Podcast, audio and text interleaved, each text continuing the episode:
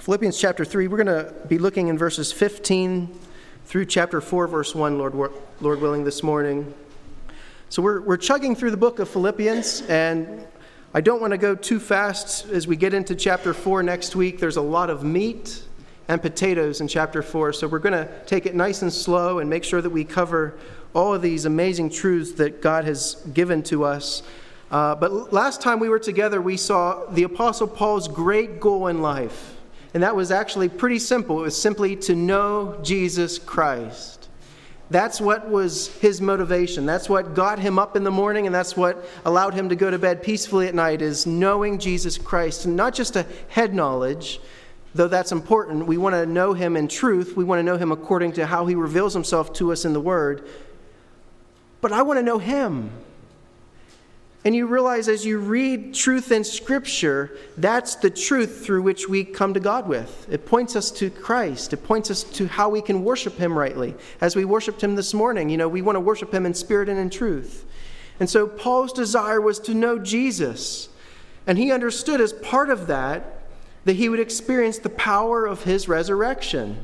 And, and I want that, to be honest with you. I want a resurrected life. I want the power of God through the Spirit of God tangibly in my life to make a difference. I don't want to just serve dead religion.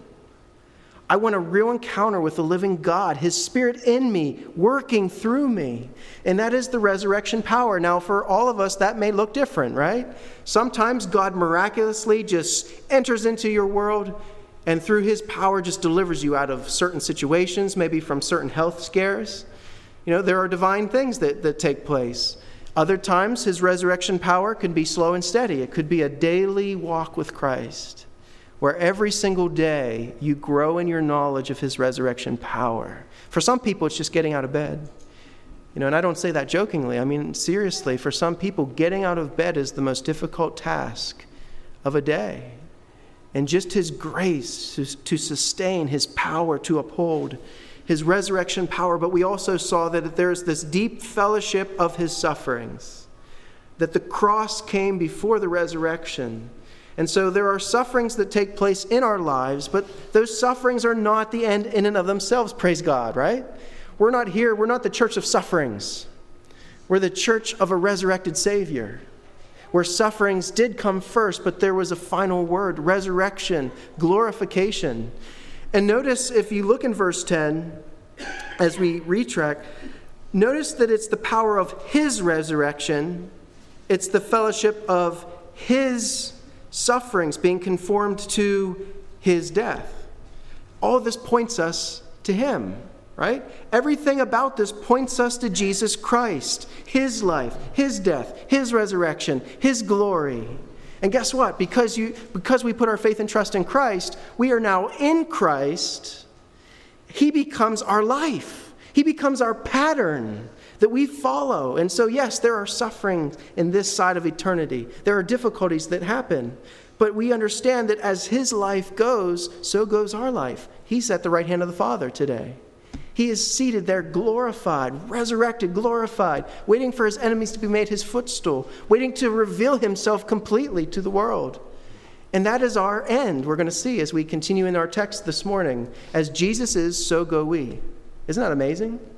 It's beautiful, it's wonderful, it's good news in the midst of a world full of bad news. And so Paul looked at this desire of his heart and he realized last time together, though, that he was far from what he wanted. In other words, as he said, his life is hidden in Christ. He desires to know Christ, the power of the resurrection, fellowship of sufferings.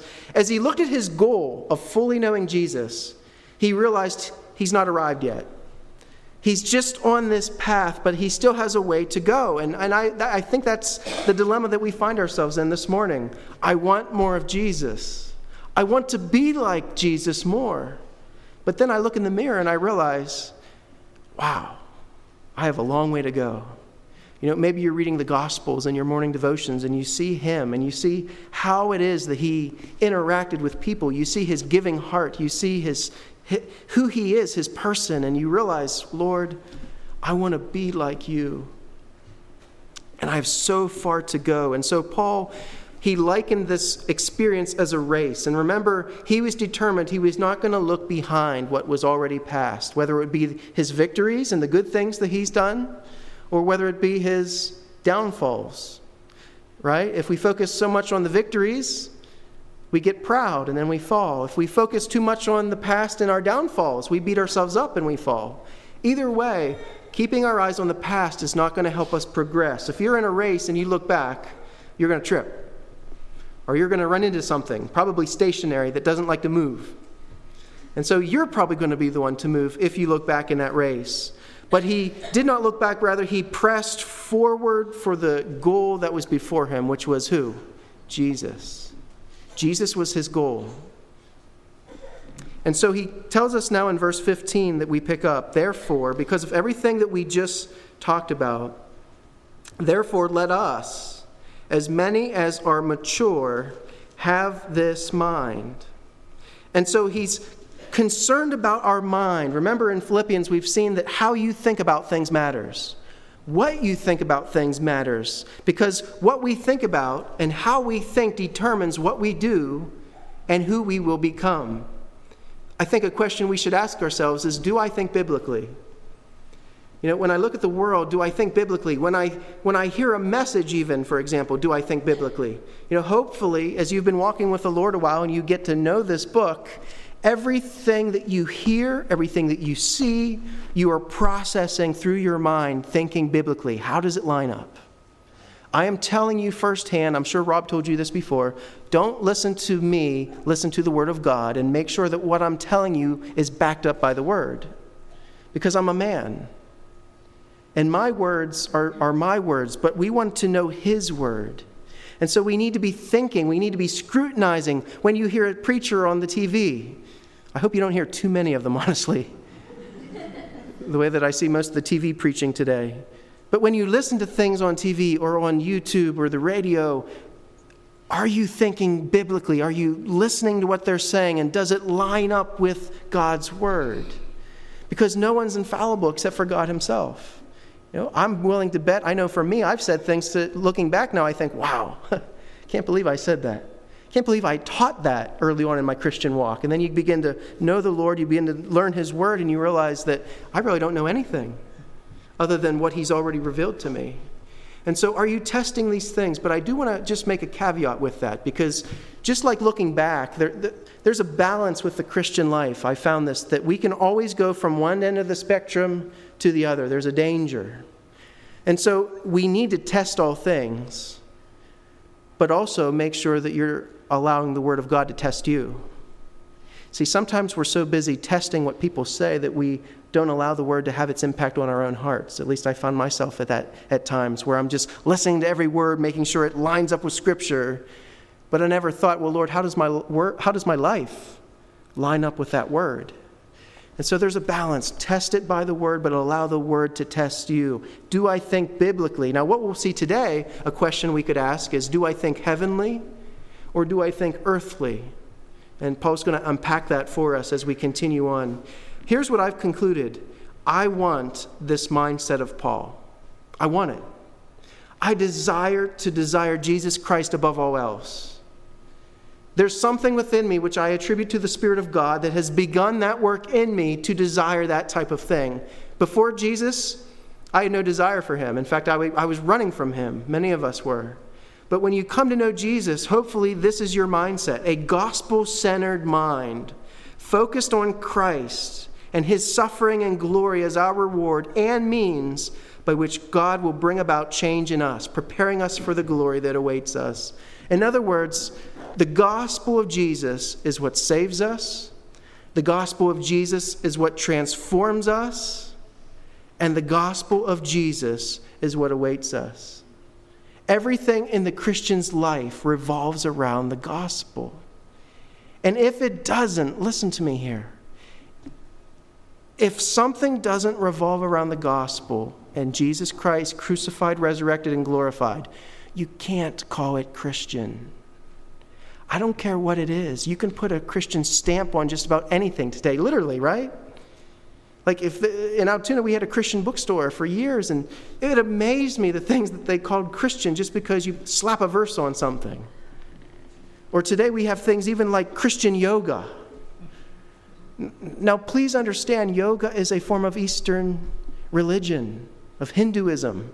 And the poses that people do in yoga are actually poses of gods in that religion. And so we try to stamp things, say, well, we're going to, instead of, we're, we're going to use Bible verses. Please understand if something does not revolve around the gospel, we cannot rightfully call it Christian. It may be religious, it could even be good, but doesn't make it Christian. Or fellowship, for example, right? I love sports. In fact, I was at Barnes Noble yesterday with the boys, and there was a guy there with a Penn State outfit on. And as a Penn State fan, yesterday was a really bad day. Gary tried to encourage me this morning. And so I see the guy with a Penn State outfit on, and I say, hey, I can have fellowship with this guy. We start talking about the game, and we start, you know, throwing a pity party. But we could do that with anyone. Even when it comes to fellowship, if it's genuine Christian fellowship, who does it revolve around? Revolves around Jesus. Now, can you go play golf with your buddies who are Christians? Sure. Can you have a meal with other Christians? Sure. But if I want it to be distinctly Christian, it better be about Christ. That's what sets Christianity apart. You take Christ out of Christianity, you don't have it anymore, right? Every other religion, you can take a figure out and you still can perform those religious duties. But for us, it's about Him, it's about His person. And there's this principle of suffering, death, and resurrection. And now the fellowship in his sufferings and resurrection. Then, when all suffering will end, we will have a final resurrection where suffering will, will cease to be. But until then, he encourages us here in verse 15 to let us have, let us, as many as are mature, to have this mindset, the mindset that he just laid out for us, a mindset that is totally consumed with Jesus. And if in anything you think otherwise, God will reveal even this to you. Now, again, as I said earlier, I realize that I'm not where I want to be in my Christian walk. I'm not who I used to be, but I'm not who I want to be. And so sometimes we might find ourselves where we don't fully have the mind of Christ, right? Maybe sometimes with your spouse. You realize you don't fully have the mind of Christ at times, right? Or with your kids or with your coworkers. And sometimes our thinking is not necessarily in line with Scripture or as God would have it. Some of us are just immature because we might be new to the faith and we're growing. For others of us, it may be times where we've not grown at a healthy rate for various reasons. But it is no doubt a process. There is no one here who's perfected, right? We're all in a process. But here's what I love about this verse it is not a process in which God is absent. Because notice what he says here. Who's going to reveal this to us if we think otherwise? God will. That's great. That tells me that God does not tell us to conform to the image of Christ and then says, good luck at it. Try your best. Try harder. New Year's approaching. Make a new New Year's resolution. No, he tells us God will reveal these things to us when our life doesn't fully line up with what he desires for us or when our thinking is off. Now, the question I think we should ask is how does God reveal this to us? How does he reveal negative things that keep us from maturity? I believe there's three primary ways that he does it. Number one, through his spirit. When you put your faith and trust in Jesus, you're born again. You have the Spirit of God in you. And isn't the Holy Spirit very faithful for you to point things out, I love the Holy Spirit's ministry. You, one thing I particularly love about his ministry is this he can say something that convicts you and encourages you all at the same time. I've learned very well, I don't do that well.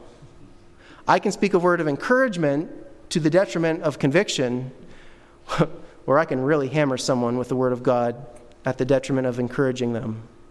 See, I can do usually one or the other, but isn't it true that the Spirit of God is so faithful to point those things out in our life? He does it in such a gentle way. He's a gentleman, but he also does it in a way that brings so much more conviction than if I was up here with my Bible machine gun just hitting you with truth, as if we don't have enough trouble with sin as it is, right? And so the Spirit of God in us, He speaks to our spirit. He testifies to us. He challenges us. He convicts us when our thinking is off. At times, he does it right in the middle of a conversation, doesn't he? where you realize wait a minute, time to just shut up and listen. I need to not talk right now. I need to listen and process what's being told to me. And so many times the Spirit of God, He's active, He's speaking to us. But what does He primarily speak to us? He speaks the Word of God. See, He's the author of this book, He's the one who inspired it. He's not going to contradict Himself. And so he's going to speak primarily through the Bible. He's going to, un, he's going to reveal the truth of Scripture to our hearts the, so that we see where our understanding goes against the Word. And finally, he even decides to use people. Can you believe it? See, the Spirit of God will use His Word and He'll use people to deliver that Word to us. And this is one of the reasons why it's so important that we be in fellowship with one another. You know, if you come to service and you just listen to the pastor, whoever that is, whether it be myself or you go to another church, and all you do is listen to the pastor, the pastor, the pastor. So you come, you listen to the pastor, that was a good word, you go home. You come back maybe midweek, listen to the word, good word, then you go home.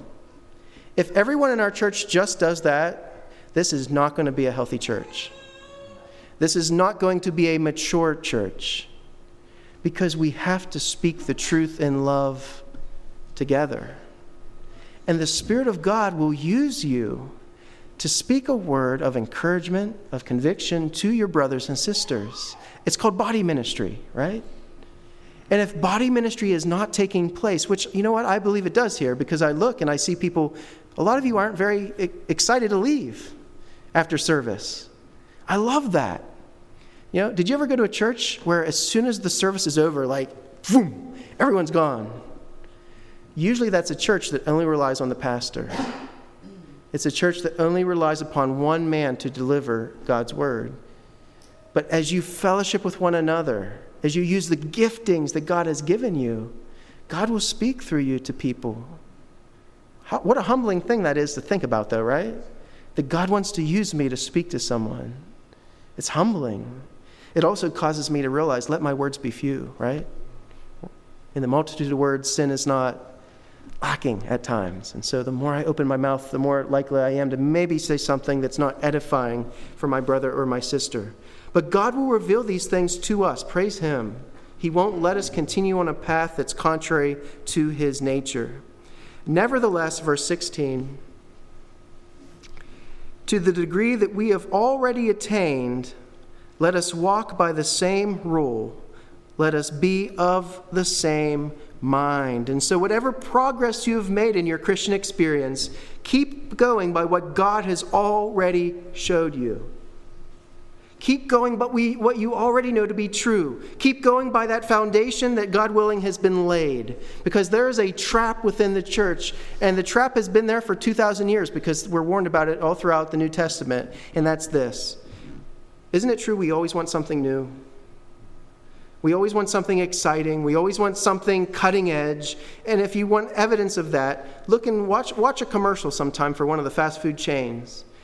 How many ways can you dress up a hamburger and still call it a hamburger, right? What can you use for a bun that's new? the point is that there's nothing really new under the sun, and yet we're always trying to concoct new things. And it's no different within the church. And while there's nothing wrong with desiring to learn something new, it had better be anchored on the foundation of what you know, and that is what? The gospel. Everything that we learn as Christians better be centered around the gospel of Jesus Christ, as I said earlier. If it's not centered around the gospel, we will go on a million different rabbit trails. I promise you. There are a million things out there that are, quote, Christian teaching, but again, it better go back to the gospel of Jesus. And if these, if these teachings, or if someone's talking to you and they're not centered on the cross of Christ, on his resurrection and ascension, or are not being found in him, then run. Now, I need to be reminded of this. I need to be reminded of this every day. In fact, I believe as believers, we should be preaching the gospel to our hearts every single day. You say, well, that's weird. I thought that the gospel was for unbelievers. Did you, actually, did you know that in, in Paul's epistle to the Romans, he had never been there to Rome before, but he wants to get there. And in chapter 1, he tells them he wants to get to Rome so that he can preach the gospel to them. See, we as believers need the gospel preached to us. Why? Because we need to be reminded of what it's all about. Or should I say, who it's about. And if it gets about anyone other than Jesus, we're off track. If it's about the speaker, if it's about the pastor, right? Then it's off. It's off. Because it should be about him. God forbid that I should ever draw people towards me and away from Jesus. It has to be about the Lord. And so you're going to get tired of me saying that in this message. But if you get that from this message, that everything in our life as believers should be centered around the gospel, then you will function properly as a believer and you will progress in your faith as a Christian. If you lose the gospel, it will become just another man made religion of works where you're trying harder to be a better person. Good luck with that, right? Verse 17, brethren, so join in my example and note those who so walk as you have for us a pattern. So, not only is Paul encouraging us to look at his life as an example of what it means to be a Christian, of what it means to be a mature Christian specifically, he also reminds us that he's not the only one, right? Notice he uses the word us here. Brethren, join in following my example and note those who so walk, so that you may have us for a pattern. He's acknowledging that he is not the only one. He's not the spiritual guru here. He's not the one that has all the answers. He's not the guy coming into town with the super anointing and no one else does. He has given us an example, but he notes there's also many people who've come before and after him who are examples as well. I, I speak firsthand here. Rob was a great example right? As we celebrated Pastor Rob last week and what God has done, ultimately we're giving God the glory for that, right? We realize that Rob is a man like anyone else, but he left a great example to follow. He left a great example for me to follow. And you know, all of you being here are evidence that this church has been about the glory of Jesus and the Word of God, and not about a man. And I believe with all my heart, it would have devastated him if when he left, everyone just would have left. Not because of what he's done, but because he wants it to last. And we realize in ministry, the only thing that lasts is what's built on the foundation of Christ. And so just you being present is evidence that I am following in the footsteps of a man who laid a great example of what ministry is. Sometimes Notice, too, we want to watch these people. We want to put everything we have into observing their life. They are become a pattern for us. You know, sometimes this is not just taught, it's also caught, right? It's not just about the words that come out of people's mouth. I want to see how they walk the walk. See, er, when I was a new believer, I would hear someone quote scripture a lot, maybe when they're praying, you know, they even used maybe the King James language. And if you're using King James language, you really have to be a powerful Christian. At least that was the way I thought, right? And so I would hear people just use scripture all the time, and I'd be like, wow, that person is really mature. And then you learn very quickly that just because someone knows the truth doesn't equal maturity, does it? See, I want to look at people not only who know the word, you better know the word, you better worship God in truth, but I want to know people who also live it out, who walk it out. I don't want to be like that parent who says, Do as I say, not as I do. I don't want to follow a walking contradiction. I want an example. I want to watch someone's life and say, Oh, Lord, I, w- I want to love like this person loves other people, Lord. I see them, they're so giving, they're so selfless. Lord, I want that. But you know what we really want? We want what Christ has done in that person, don't we? Because that person wasn't like that before Christ. We want what the Spirit of God is doing in that person. And so we need to note these people. Maybe you have someone sitting right next to you today who's one of those people. Or it's a parent, a grandparent, a, a neighbor, a coworker. Note those people who have set a pattern for us. And ultimately, their pattern should be Christ his life walked out, right? It's what becomes so attractive. those who experience death to self for the sake of others, who've demonstrated genuine love, self emptying. And that's what ministry really is. Do you realize ministry is merely serving? That's all ministry is. It's not about being called a minister. It's not about being the reverend, right? I always thought that word was kind of funny, reverend. To me, the only one who I revere is Jesus. Don't, don't revere me. But ministry is about serving, it's about constantly pouring out into others. It's actually, get this, it's training my replacements. Ministry is pouring my life out for the sake of the gospel, for the sake of Jesus, so that others may be edified, so that Jesus may be glorified. It's dying to self daily, it's making nothing of myself for the sake of others and for Him. Why? Because this is what Jesus did. See, remember, chapter 2, verses 5 through 11 came first before this, didn't they? The great emptying of the Son of God.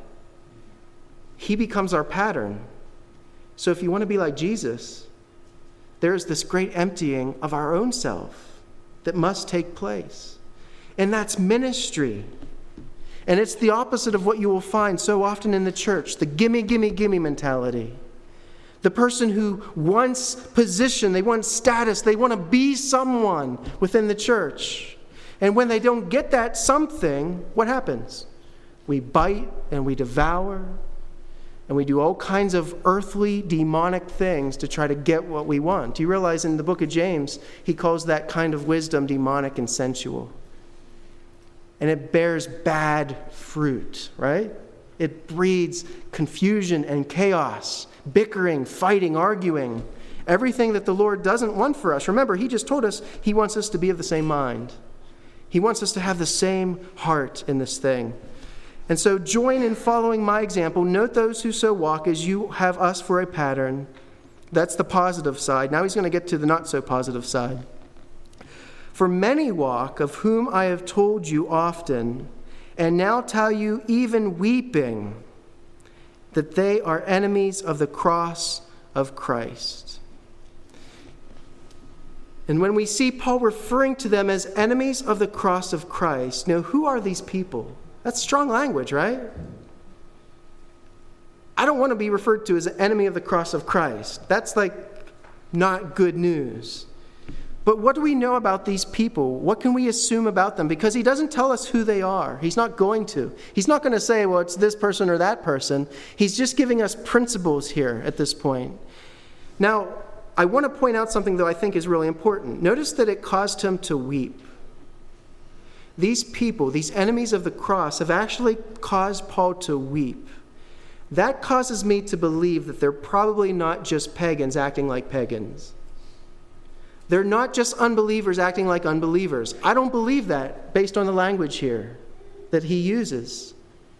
Why would you weep when the world acts like the world?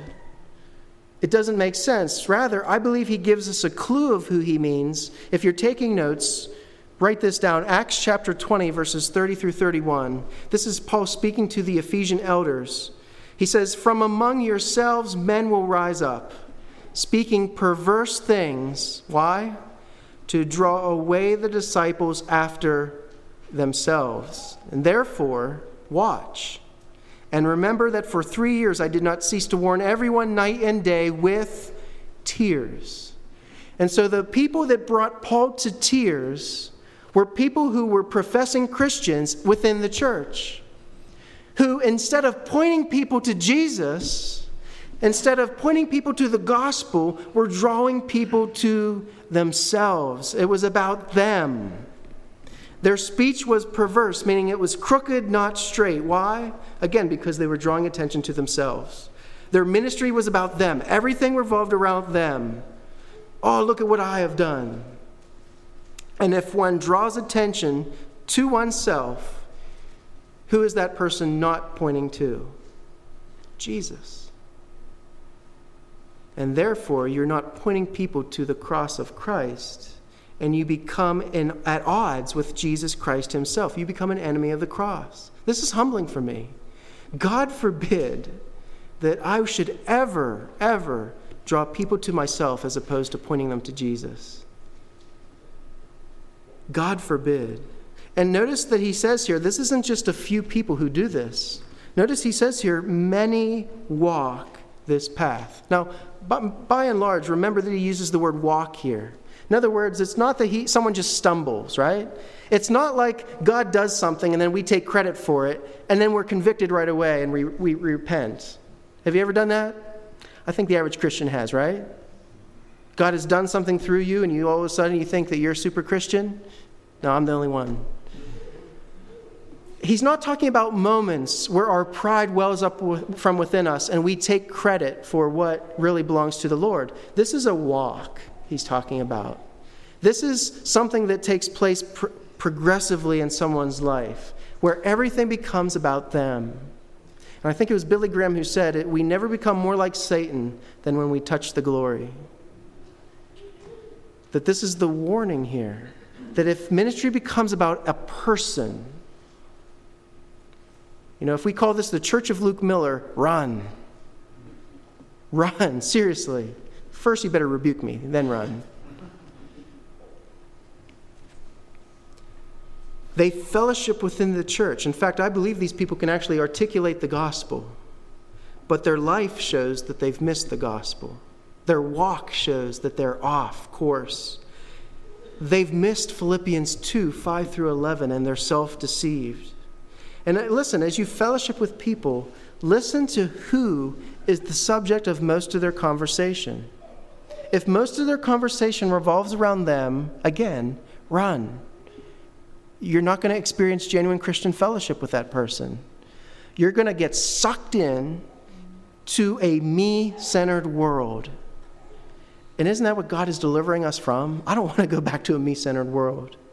I want a Jesus Christ centered world. And he goes on to describe these people, these enemies of the cross, verse 19, whose end is destruction and so everything that they've done will be destroyed. Why? Because they did not build it on the right foundation. It was not built on the gospel of Christ, it was built on self centeredness, it was built on them. Not only that, whose God, and notice this is in the present, whose God is their belly. Now there's a question what does this mean? Their God is their belly. Many commentators believe at this point, remember, Paul's speaking to this church in Philippi who was influenced by Greek culture. These people would have known Greek literature. And so, no, most likely, he's actually using a term that they would have been familiar with based on the literature that they grew up with. Uh, and this is per, primarily referencing uh, Eurip, Euripides' Cyclops. Do you ever hear Cyclops?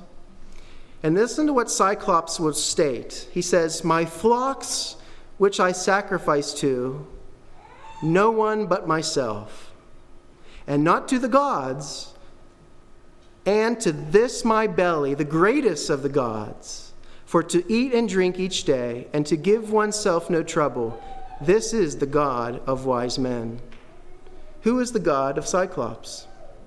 Himself, his own belly. He lived a life to please himself, to gratify himself, his own pleasures, his own desires. So when Paul here says, whose God is their belly, could it mean gluttony? Yeah, it could. But it also could mean sensuousness or self centeredness, similar to the word that we use for the flesh. And this is the person's mind when it is opposed to the Spirit of God and manifests in a variety of ways. Now, again, I want to give you a quick example if you're taking notes. Romans 16, verses 17 and 18. I think Paul's going to unpack this for the Romans. He says this Now I urge you, brethren, note those who cause divisions and offenses. Notice he uses that word note again. Note those who cause divisions and offenses, contrary to the doctrine which you have learned, and avoid them. For those who are such do not serve the Lord Jesus Christ, but their own belly, and by smooth words and flattering speech deceive the hearts of the simple. And just as we see those who walk in the same way as Paul's to note them, so we need to note those people whose God is their belly, who serve themselves in ministry whose God is their belly, and also whose glory is in their shame. So when it speaks of glory, it speaks of the things that that person delights in. And what he's saying is the things that this person delights in should bring them shame. They're glorying in something other than the gospel. They're glorying in themselves. That should be shameful. to even think of such. And so they're glorying in these things, but I believe as he goes on, here's what I, what I think is the key to understanding this person it's where their mind is, who set their mind on earthly things. Notice it doesn't say they think about earthly things. I think we all do. But it's where they set their mind. They're concerned about their title again. They're concerned about their position, recognition, applause of man. It's an extreme manifestation of selfishness that will indeed inflict harm on the body of Jesus Christ. Because we're either going to be in this thing for Jesus' sake or we're going to be in this thing for our own sake. And that's a decision that every Christian has to make. Who's it about? And when they don't get the recognition that they want, when they don't get the pat on the back, when they don't get the position, what happens? The claws come out, seek and destroy mode and whatever gets in my way of what I want.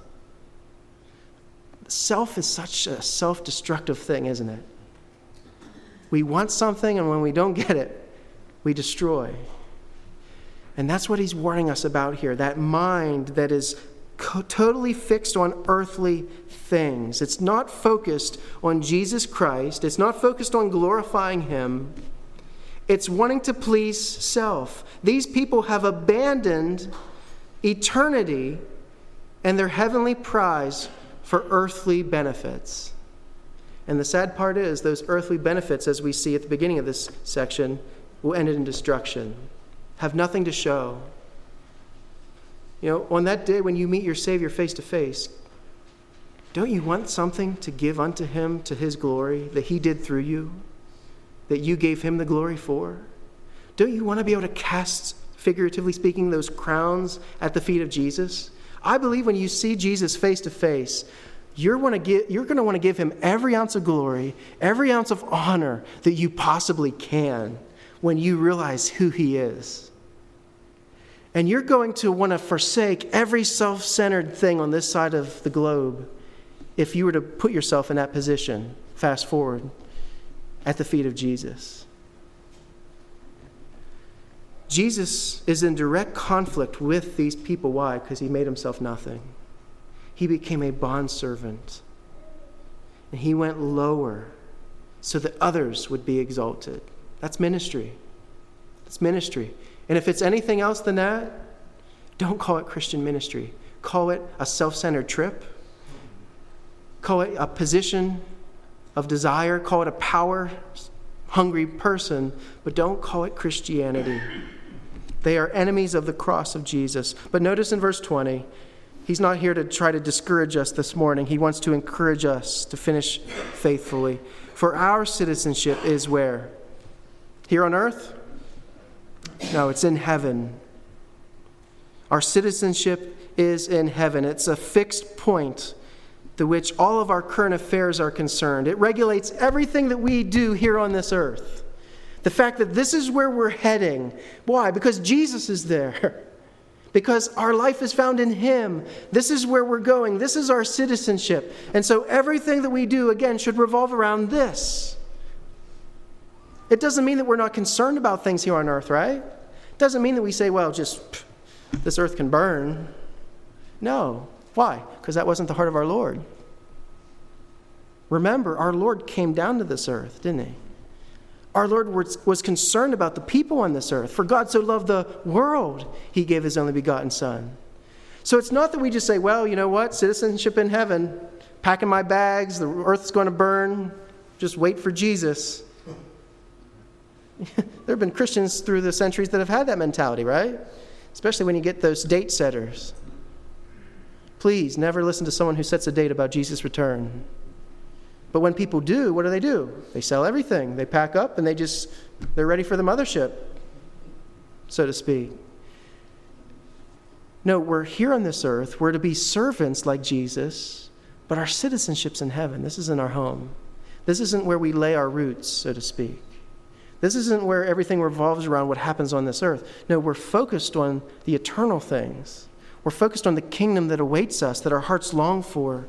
And not only that, but we eagerly wait for the Savior. I love that. We eagerly wait. It's not a passive waiting here. It's not like, well, you know, Jesus is coming back anytime and Yeah, I know that might impact the way that I live. No, we eagerly wait for his return. It impacts the way that we live today. And this eagerly waiting, it implies that we take our eyes off of the other things and we fix them solely on what is before us our Savior, our Lord Jesus Christ, who will transform our lowly body. That's really good news. That it may be conformed to His glorious body. According to what? According to the working by which He is able even to subdue all things to Himself. It's His power that's going to do this. It's His power that has set everything into motion in the world that we live in today. And the same power that's going to subdue all things under Jesus. Isn't that going to be great? Everything will be under His feet. And we see from 1 Corinthians, 1 Corinthians 15, Jesus is then going to hand it over to the Father. And that day when all things are subject to Jesus is a great day. That is our end. That is where we're heading. And so the idea is now submit underneath him today because he's your king. To the Philippians, Caesar was king, Caesar is Lord. But Paul's reminding them no, Jesus is Lord. To the Hebrews, God was Savior in the Old Testament. He's reminding the Philippians Jesus is God, Jesus is Savior. Everything in our life is heading towards Him. Why wouldn't we want to live that way, therefore? Why would we hold on to things of this earth, as vain as they are, that are going to be destroyed? And therefore, my beloved and long for brethren, my joy and crown, so stand fast in the Lord, beloved. May you stand fast in the Lord. May everything in your life revolve around Jesus Christ, Him crucified and resurrected, glorified, ascended, and coming back. And if your life revolves around that, if you get nothing else from this message today, make sure your world revolves around Him, and you'll be okay. Jesus will finish the work that He started in your life. If you find your world revolving around you, repent. Confess your sin. Speak the same thing that God speaks and walk forward with your walk with the Lord. God will reveal that to us. Praise Him. Let's close in prayer. Father, we thank you for your word. We thank you for the warnings that you give us, as there are so many people in this world who are trying to take attention away from you. Lord, there are so many people. We could look on YouTube, we could look on the internet, Father. We could listen to messages of people who proclaim to teach the gospel. And yet you're not even mentioned. There's no mention of a cross. There's no mention of a resurrection. It's just all about people. It's about us, Lord. And God, we want to avoid those things. We want our hearts to be aligned with truth, Lord. We want to think rightly. We want to think the way that you think, Lord, and your spirit thinks. And your spirit always points to Jesus, your spirit always glorifies him. Lord, we pray that over our church. We pray that this church would be founded on the foundation of the apostles and prophets, Lord. That, Father, it would be founded on the Word of God, Lord, that proclaims a Messiah, that proclaims the Son of God, victorious and risen. And, Lord, as individuals within the church, we want our lives individually to revolve around your Son. That whatever we do, Lord, we'd be motivated by the gospel. Even as we speak, Lord, may people understand that we're proclaiming a king, we're proclaiming a savior, we're proclaiming God in the flesh who came and ransomed and saved us, rescued us. He's the ultimate veteran, Lord. He gave his life so that the world may know you, so that we might be saved, Lord. Thank you for that, Father. Thank you for, for your Son in Jesus' name. Amen.